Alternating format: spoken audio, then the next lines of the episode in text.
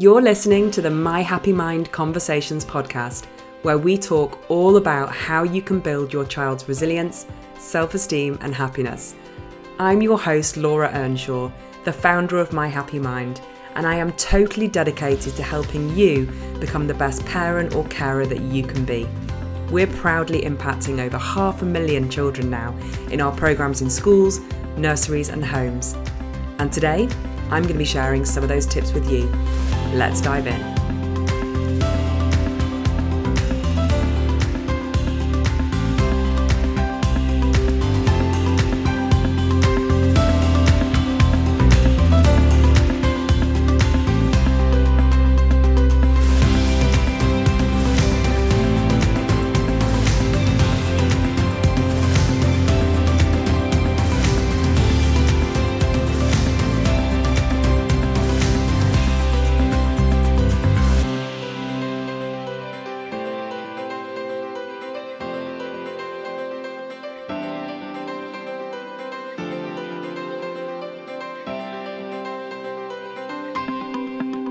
Welcome to this first video in A Little Bit of Happy.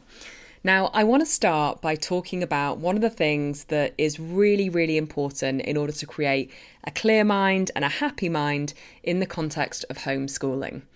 And that is ensuring that your workspace or where your child is going to be doing their homeschooling activities is prepared, is clear, and is clutter-free.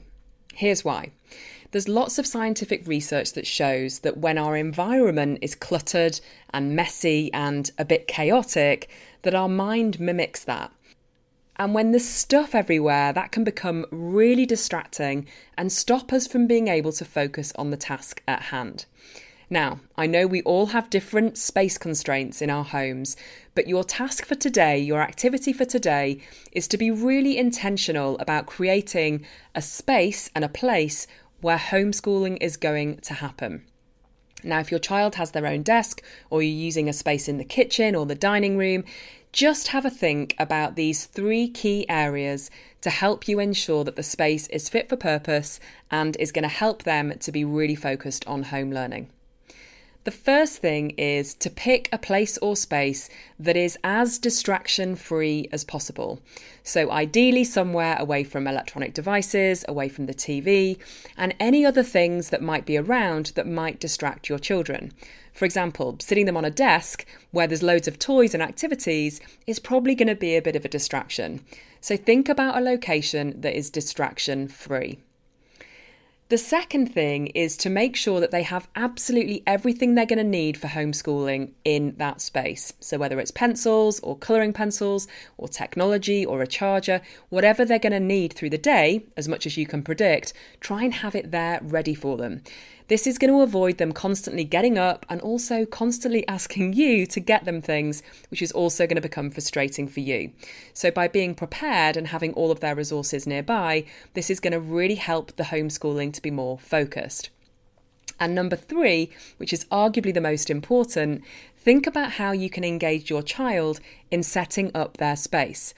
We want to try as much as possible to help our children feel in control during these challenging times. So helping them to create their own space, whether it's having their favourite water bottle or their favourite snacks, maybe having some things with them that they like to do whilst they're learning, if they're a child who likes to fiddle with something as they're learning or whatever it might be, if they feel like they have some control over the space, they're going to be, one, much happier in it, and two, you're going to be much better able to ensure that they enjoy the experience.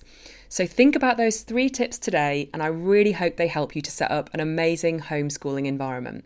So once again, number one, choose a distraction-free space. Number two, make sure they have all the resources they're going to need where they need them. And number three, involve them in the decisions around the design of their workspace so that they feel in control. Okay, so I would love to see pictures of your homeschooling setup. You can tag me on Instagram or on Facebook using at My Happy Mind. I'll be back tomorrow with another A Little Bit of Happy. I'll see you then. Take care.